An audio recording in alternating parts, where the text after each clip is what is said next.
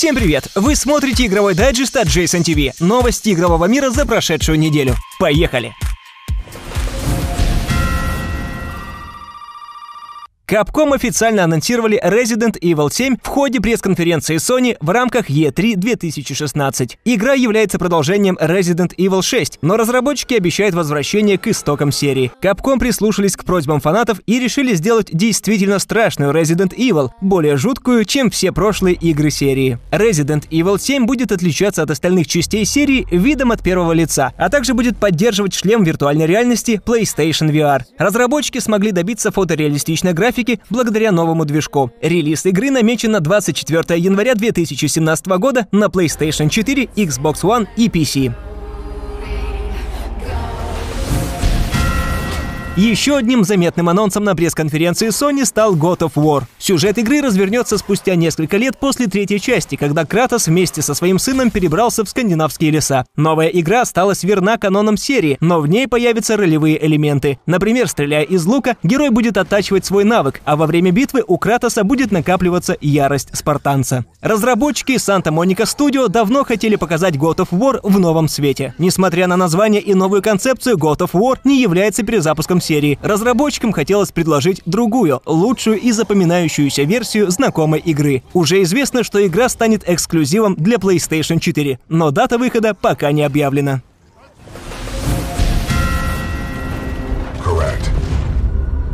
О том, что Titanfall 2 выйдет в этом году, было известно уже достаточно давно. Однако теперь Electronic Arts назвали точную дату релиза — 28 октября. Первая часть Titanfall могла предложить игрокам только мультиплеерные развлечения, а вот сиквел должен будет иметь хорошую одиночную кампанию, которая расскажет историю пилота Джека Купера и Титана BT-7274. В мультиплеере игроков ждут новые Титаны с уникальными способностями, более глубокий набор возможностей пилота, расширенный арсенал оружия, больше опций персонализации и развитая система развития персонажа. После демонстрации геймплея многие отметили, что Titanfall 2 — это тот самый Call of Duty в космосе, который ждут игроки.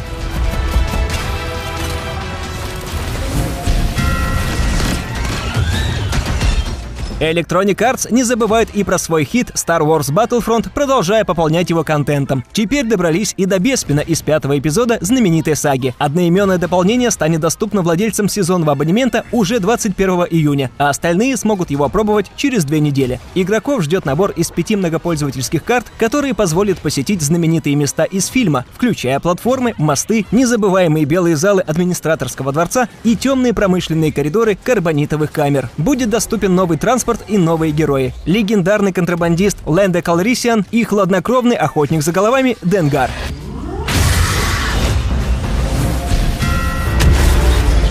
We've created a universe Вопреки ожиданиям, на E3 не было показано геймплея Mass Effect Andromeda, но разработчики продолжают делиться новой информацией об игре. Так, креативный директор BioWare Мэг Уолтерс рассказал, что в студии хотят вернуть в игру некоторые из знакомых по трилогии раз, но так как это уже Андромеда, акцент делается на новых цивилизациях. В свою очередь, руководитель студии Аарин Флинн заявил, что команда потратила много сил на переход от прошлого к текущему поколению консолей. Мы спрашивали себя, что именно мы должны охватить с этим переходом, и одним из таких элементов является большой открытый мир, который представлен потрясающе красивыми планетами, добавил Флинн. Выход Mass Effect Andromeda намечен на начало 2017 года, и фанаты серии надеются, что больше переносов релиза не будет.